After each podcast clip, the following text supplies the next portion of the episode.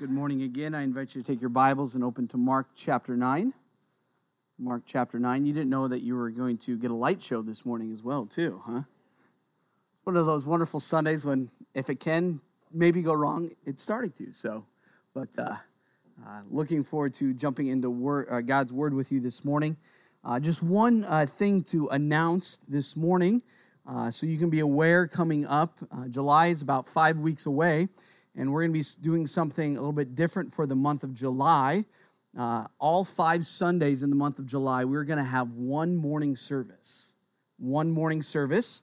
Uh, and the reason for that is to remind you and the people in the second service that our desire is, Lord willing, someday in the near future, hopefully, uh, that we could come back together all as one. Don't know what that looks like in the future, but we want to keep reminding ourselves that this two service plan is just a stopgap measure. It's not uh, the end all be all. In fact, we would love to work together to uh, have the ability to meet all together, whether that uh, what that looks like here for our building and such. But the month of July, we're going to be having one morning service and, of course, Sunday school as well. So we'll get you information on exactly what that's going to look like, but just to give you a heads up on that. And it's going to be full, it's going to be a little chaotic, and it's going to be wonderful. It's going to be wonderful. I'm looking forward to that first Sunday in July when we do communion and everyone's going to be all together. And so, just to put that on your radar, we'll have more information about that, but looking forward to that in July.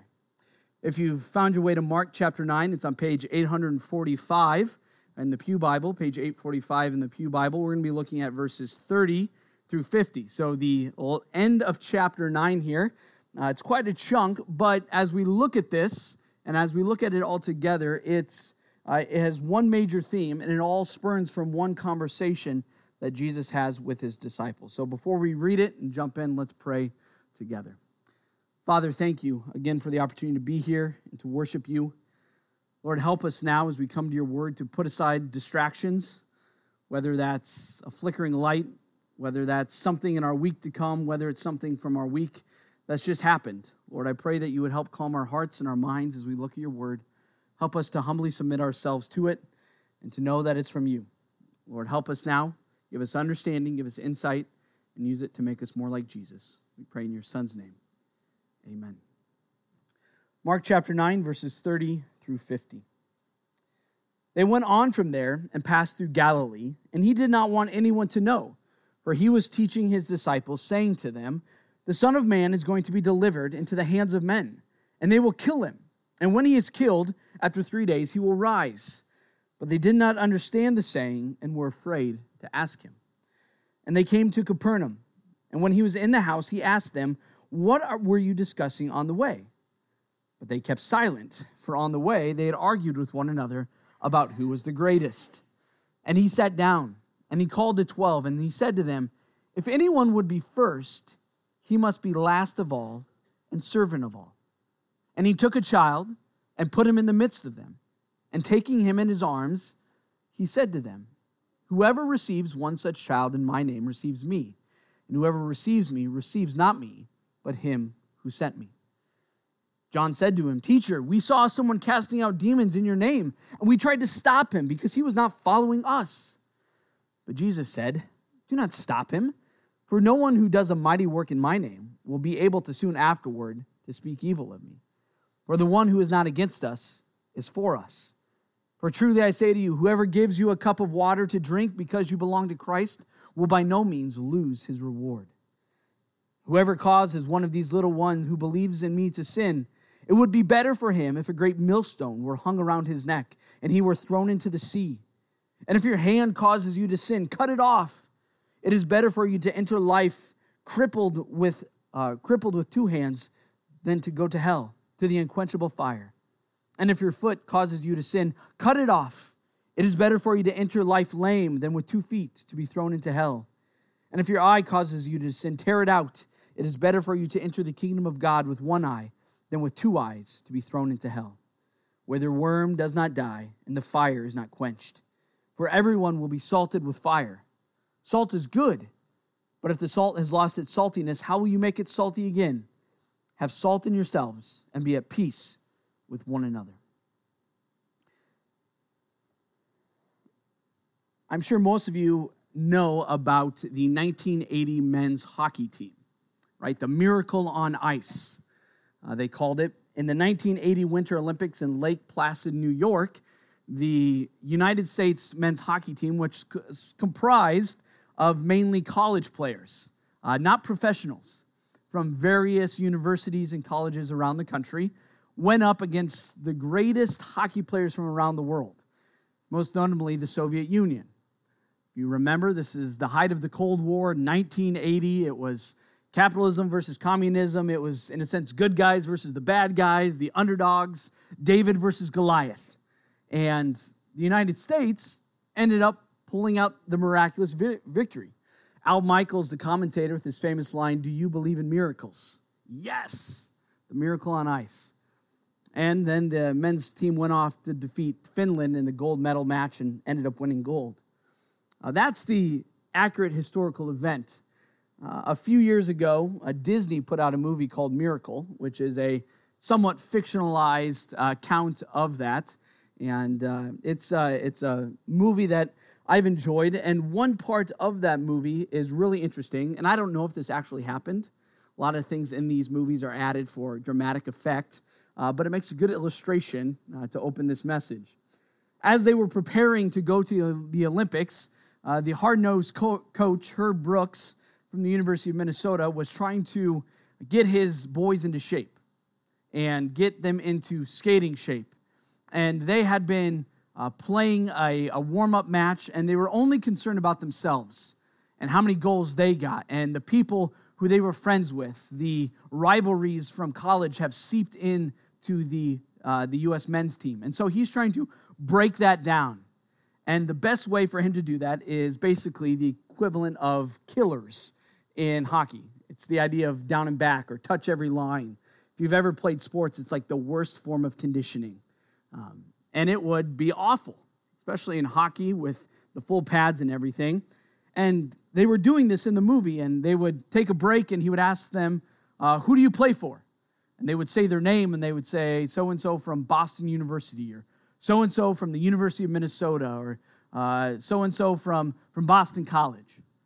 And over and over again, he'd say, Again, again, again, until finally one of the guys picked up on it, and he stopped them and he called this guy out and he said, What's your name? He said his name. He says, Who do you play for? And he says, I play for the United States of America. And he blew the whistle and he said, Hit the showers. The illustration of that account is this is that being on the team, they brought all kinds of different background and baggage with them. They came from different parts of the country. They came from different colleges and universities, and they had rivalries that existed. But as they came together to be on the United States men's hockey team, the point was is they weren't these individuals playing for these different schools. They were all Americans playing for the United States of America. As been said before, the name on the front of the jersey is a whole lot more important than the name on the back. You might think, how does this apply to our passage today? As we look here at this passage and we look at this interaction between Jesus and the disciples, the disciples are only worried about the name on the back of the jersey.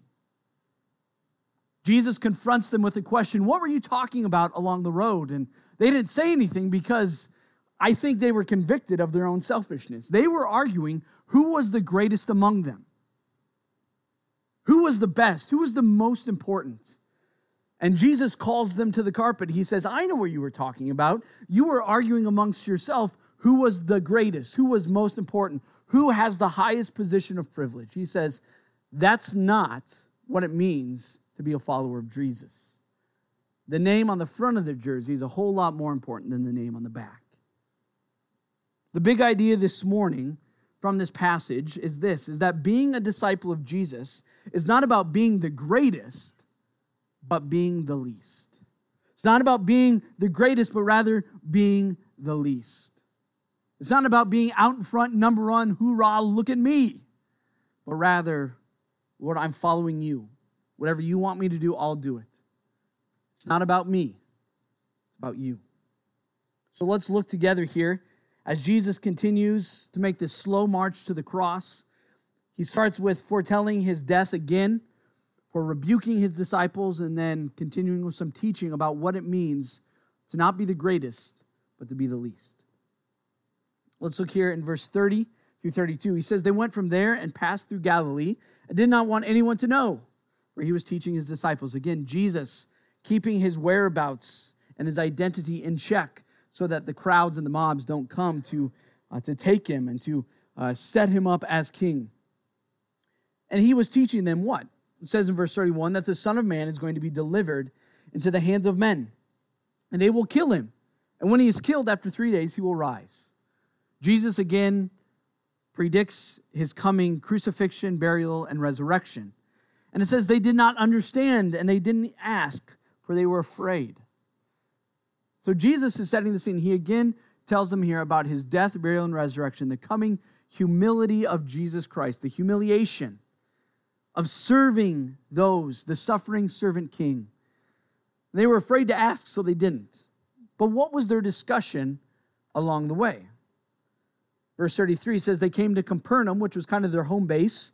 And when they entered in the house, uh, more than likely, probably Peter's house again here, he asked them, What were you discussing on the way? Verse 34 But they kept silent, for on the way they had argued with one another about who was the greatest. This has happened often in my life as a youth pastor. A group of teens are standing there talking, and you walk up, and instantly things fall silent. What were you guys talking about? Quiet. Or you're in a church van. What are you guys talking about back there? Quiet. Maybe as parents, you have that, uh, that, uh, that question too, right? What are you guys talking about there in your room?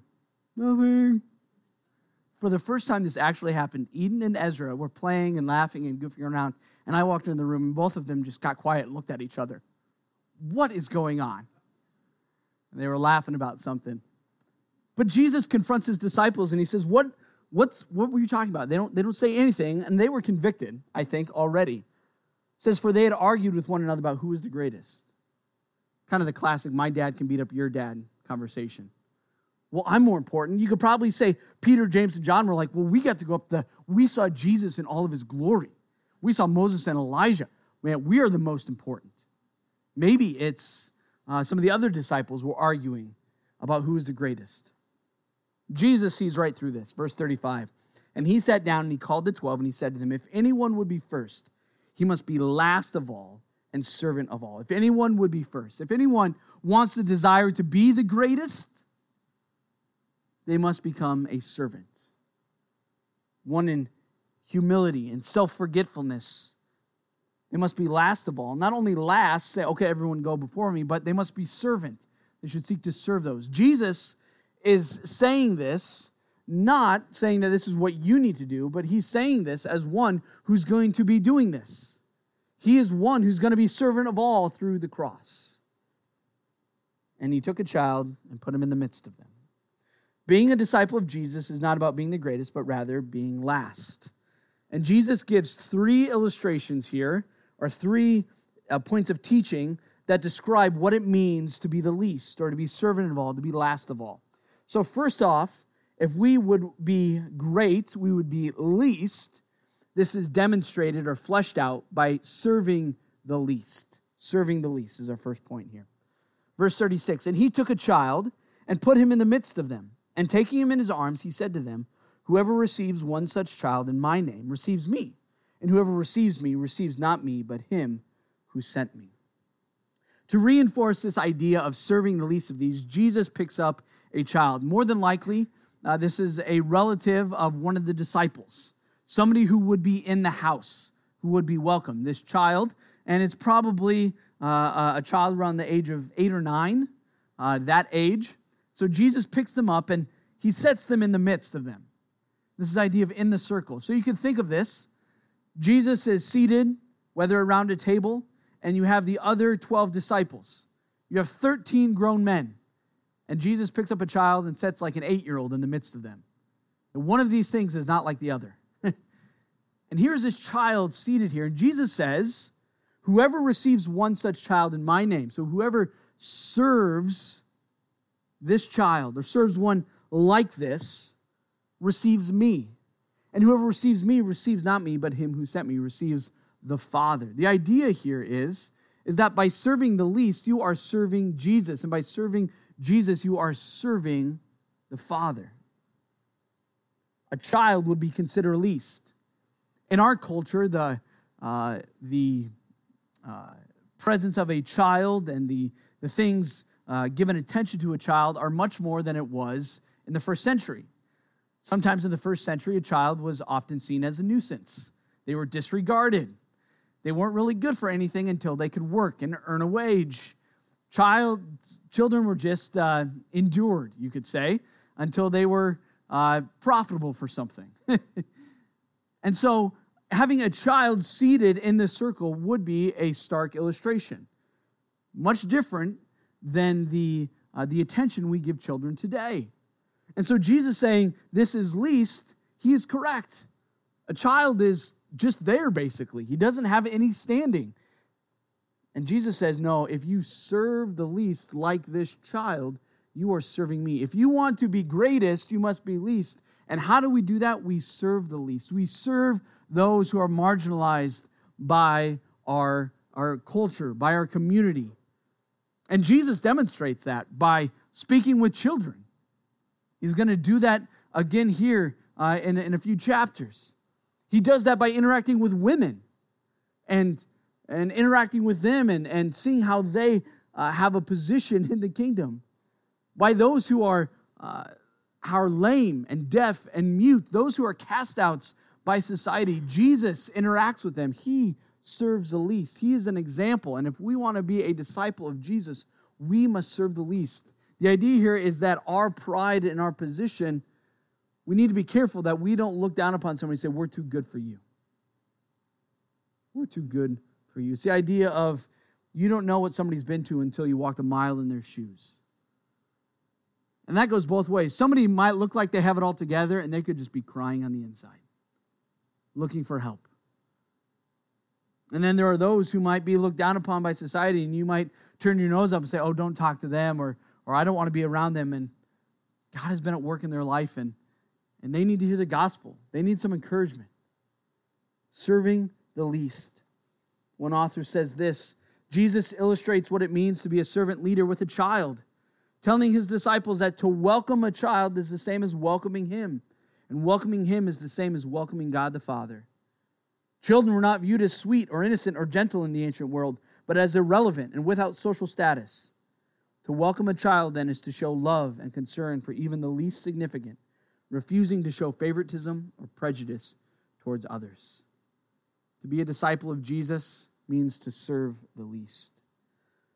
Jesus continues on here, following a question from John, and we move from serving the least to sacrificing your own name. John says this in verse 38 Jesus said to him, Teacher, we saw someone casting out demons in your name, and we tried to stop him because he was not following us. John has a total Karen moment here. I'm sorry if there's anyone named Karen here, but there is a, uh, a meme or a joke uh, that is prevalent in our culture, especially with those youngsters. You know, I'm not as young as I once was, but the idea of a Karen is somebody who always wants to talk to the manager, who, you can't do that. Somebody who needs, who is a mom who feels the need to be everybody else's mom, but in a bad way, who always has to point out the rules and just kind of be a stick in the mud. John here says, But Jesus, we saw, we saw somebody out casting out demons in your name, but he wasn't part of us. We didn't know who he was, and so we tried to stop him. Excuse me, sir, you're not following Jesus. You need to stop that. John is concerned that this individual wasn't following them. I love, or not love that phrase, but you see where he says, because he was not following us. It's not saying he was not following Jesus or that he wasn't following the teaching of even John the Baptist, but not following us, meaning the disciples. John is worried that somebody else has the ability to serve the Lord and who doesn't follow necessarily like the disciples do. And he's upset. He's like, he's not following us. And Jesus says to him, Do not stop him. For no one who does a mighty work in my name will soon be able afterward to speak evil of me. He says, Listen, if somebody's doing a mighty work in my name, they can't be an impostor. Because if the mighty work is being done, it's being done through the power of my name. And if somebody is trusting in my name, they're not your enemy. They're, they're not deceitful. They're, they're not wicked. If they're doing it in my name, they have to be a follower of me. He says they won't be able to deny me, they won't be able to speak evil of me. Jesus says, if they are being able to do it in my name, let them do it. He says, for, verse 40, the one who is not against us is for us. You know, shades of the enemy of my enemy is my friend comes to my mind. It's not quite that. It's not quite that. It's this delineation, this two part of, okay, you're either for us or you're against us. There are really only two categories of people in the world those who believe and follow in Jesus Christ and those who don't. That's it. You want to break people down into groups and identify with different things? Are you a believer or are you not? Are you in Christ or are you not? That's really what it boils down to. And Jesus says that. He says, if you're not against us, well, then you're for us. There's no middle ground. There's no wishy washy of, well, I'm trying to decide. If you're trying to decide, then that means the answer is no. There's no waiting room in heaven. There's no, just have a few more moments to see if you want to decide. You're either in or you're out. One of my phrases that uh, one of my mentors always used to say it's time to fish or cut bait, right? Yes or no. No in between. Jesus says, if they're not our enemy, then they're for us. And John, you need to realize that there are others who will believe and follow in me who won't you won't know about and won't necessarily follow you, John. You need to sacrifice your name. And that's the second point here. As we think of following after Jesus, we sacrifice our own name. It's the illustration of a sports team that the name on the front is a whole lot more important than the name on the back. John was concerned that this individual wasn't part of their quote unquote group. That he didn't have the opportunity to say, Yes, you can do that. About their identity of being part of the disciples. This individual was one who was doing this mighty work in the name of Jesus. And Jesus says, Great, great. While John was only focused on whether they were part of their group, their name. And Jesus says, No, it's not about you, John. It's not about you as the other disciples about being greatest. It's about me. It's not about your name. It's not about us, even as a church. God has blessed us to be used by Him. Since 1860 something, Horton Baptist Church has been a light for the gospel, has had members who have faithfully shared the gospel and invested in others. I'm so thankful for that history, but that doesn't mean God's always going to be using us. But that's okay, because it's not about us. It's not about Horton Baptist Church. It's about Jesus. It's about the gospel. It's why often I pray on Sunday mornings for other pastors and other ministries, because they're not our competitors, they're our co workers. Even churches that aren't necessarily Baptist, right? There's going to be non Baptists in heaven. It's going to be awesome. Because it's going to be filled with people who believe in Jesus, who follow him, who believe in his death, burial, and resurrection. And that's important for us to see that God is doing amazing things through us and through all kinds of other people. And would we, with the minutiae of theology, agree with everything and maybe how they do it? No. But are they faithfully preaching and teaching the gospel and being lights? Yes. Praise the Lord. Praise the Lord. Not everyone looks like us or talks like us or does worship like us, and that's okay. There's wonderful diversity in the body of Christ, and we should rejoice whether God is at work here in Horton or Waverly or Charles City or down in Huxley or in the Des Moines area or across the world. It's not about us, it's not about our name, it's about His. We need to realize, like Jesus says, anyone who's not against us is for us. And he says this in verse 41 For truly I say to you, whoever gives you a cup of water to drink because you belong to Christ will by no means lose his reward. This emphasizes those who provide love and support for Jesus' lowly and persecuted disciples are working for the kingdom and they will be rewarded. Jesus says, if someone gives you a drink because you're a believer, you rejoice. You rejoice because say they see the value of what you're doing. It's not about you. They are serving the greater kingdom of God. So we serve the least, we sacrifice our name, and then lastly, we pursue holiness. Jesus is continuing here in this discussion, and he still uses the child as an illustration. Verse 42, he says, Whoever causes one of these little ones who believe in me to sin. So I could imagine seeing Jesus sitting there with that child and say, Whoever causes one of these little ones, like this child, to sin, it would be better for him if a great millstone were hung around his neck and he were thrown into the sea. It would be better for somebody to be drowned than to cause a young child to be led to sin. Now, if that isn't a warning for you, you must be pretty dense, okay? Jesus is saying here the value of this child, not that they're innocent in the sense that they have no sin, but they're innocent in the sense that they are impressionable and young and willing to be taught and willing to listen and to follow. And he says, if you cause one of them to sin, it's better for you to have a giant millstone. And this millstone would be a large millstone, something that uh, an oxen or a couple donkeys would pull to grind the grain, a heavy stone that would have been quarried, probably well over a thousand pounds, tied around your neck and thrown into the sea.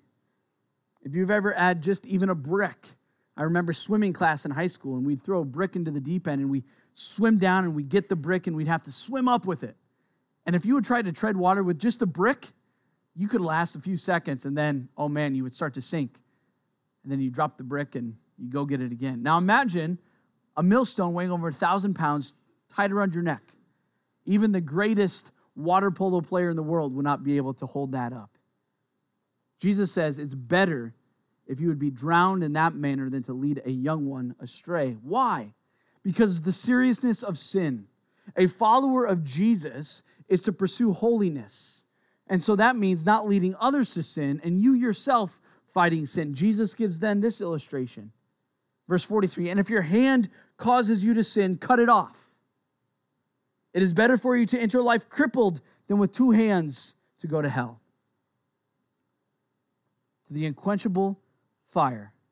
Jesus here gives a picture of what hell is like. I think this is important for us. Hell is a very real place, and hell is awaiting those who are awaiting judgment. And look at some of these descriptors.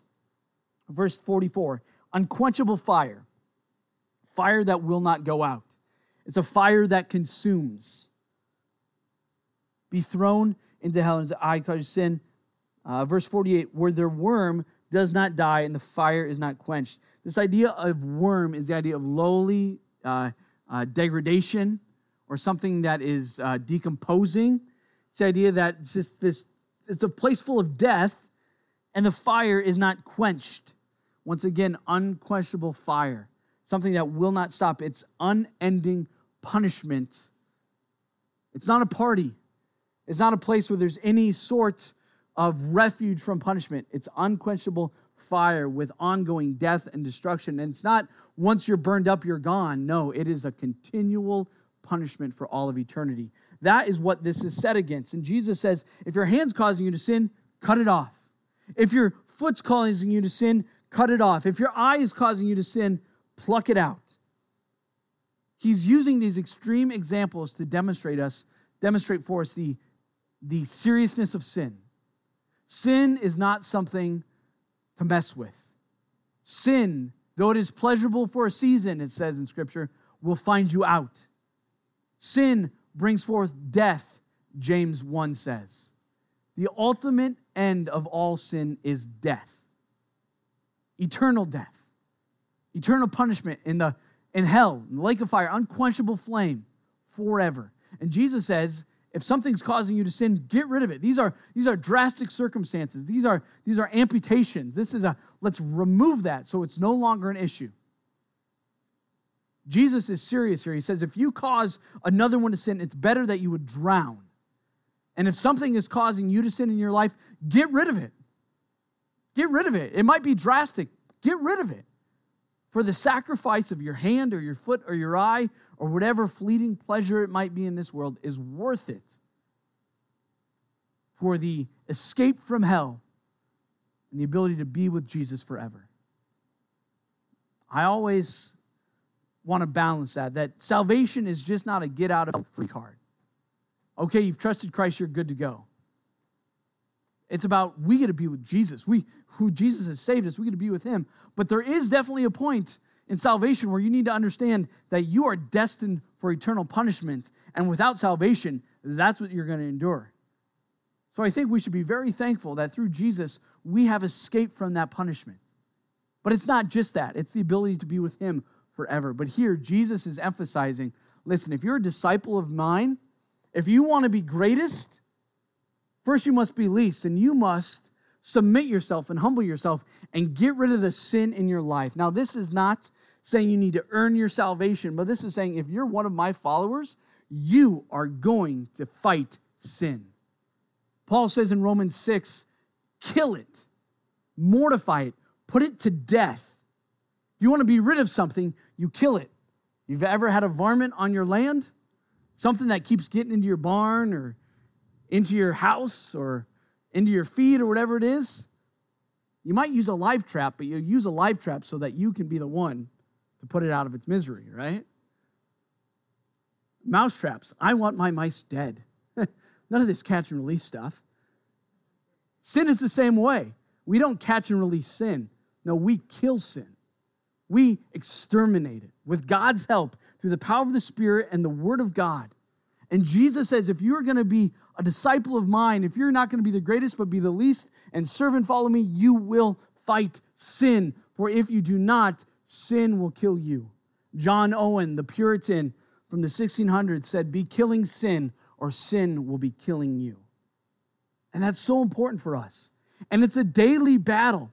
I wish when you woke up in the morning, sin was somebody sitting on the end of your bed and you just had to beat them up once for the day, and that was it. That's not how it works. Our sin nature is within us. And so it's a daily battle of putting off that old man, of renewing our mind with the Word of God through the Spirit of God and putting on Christ's likeness, of fighting sin. And it's the it's the failure and then the getting off off the mat and keep keep going, keep fighting sin. It's it's the other body of believers helping us fight sin in our lives. Jesus says, if you're going to be my disciple, you're going to pursue holiness. You're going to put sin to death. And he says this for everyone will be salted with fire. It's the idea here of being tested or purified with fire. The combination of salt and fire identifies purification.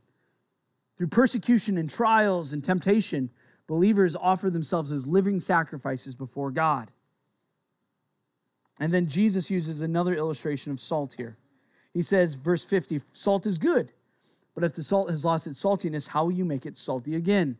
Have salt in yourselves and be at peace with one another. This illustration of salt uh, is used several times in Scripture, and salt is used in many different ways. It's a preservative, it's, it's, a, it's a flavoring agent, it's a purification, uh, it's a cleansing agent. And so, what Jesus is doing here says he's saying salt is good. It, it's, it's got lots of different uses. And we as believers have lots of different uses for God. He wants us to be used by Him. But if we lose our saltiness, our worthwhileness by being overcome with sin, what good are we? A believer who claims to be a believer and is overcome with sin and is not willing to fight sin is worthless to God. Because the world looks at them and say, "You're saying this, but you're living like this." It's one thing to humbly acknowledge your sin and fight against it and say, "I fail, but God help me to keep going." It's another thing to say, "You know what? No, I like my sin. I'm not willing to deal with it." And I want to still say I'm a disciple. That's salt that's lost its saltiness. It's no good for anything. And Jesus says, No, no, no. Have salt in yourselves. Be, be uh, useful to the cause of Christ. And he says, And be at peace with one another. Serve those around you. We see here by Jesus' demonstration of his forthcoming death, burial, and resurrection, and this conversation about being greatest and being least. He says, If you want to be the greatest, you must become least. You need to serve the least. Sacrifice your name. It's not about you and pursue holiness. Fight sin in your lives and do not cause others to sin, but rather be worthwhile. Following Jesus means life is no longer about us. We seek our own self promotion far too much. But Jesus says we must be last, not first. We must be least, not the greatest. May we serve the least, sacrifice our name, and pursue holiness. Why? Because it's what Jesus has done. Jesus has done all these things for us. He served us the least. Why should we serve the least? Well, God has served us through the gospel, through the death, burial, and resurrection of Jesus Christ. We were his enemies, and he served us. He sacrificed Jesus, sacrificed his own name, Philippians 2. And through Christ, we can pursue holiness. He was without sin. As Christ is, so we are called to be through his power and through his strength. So may we do so as a body, as individuals, seek not to be the greatest, but to be the least, through serving others, sacrificing our name, pursuing holiness. Let's pray. Father, thank you. Thank you again for the, uh, your word and the challenge that it is to us. Lord, I'm so thankful for the forgiveness you give when we do fail. And Lord, give us a desire to follow after you, to serve others, to understand it's not about us, it's all about you and to fight sin in our lives.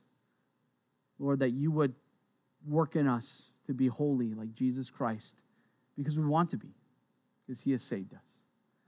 Lord, again, thank you for Christ and how he has accomplished all these things for us through the cross and how he calls us to them as his followers. Lord, we love you. Pray for all this in your son's name. Amen.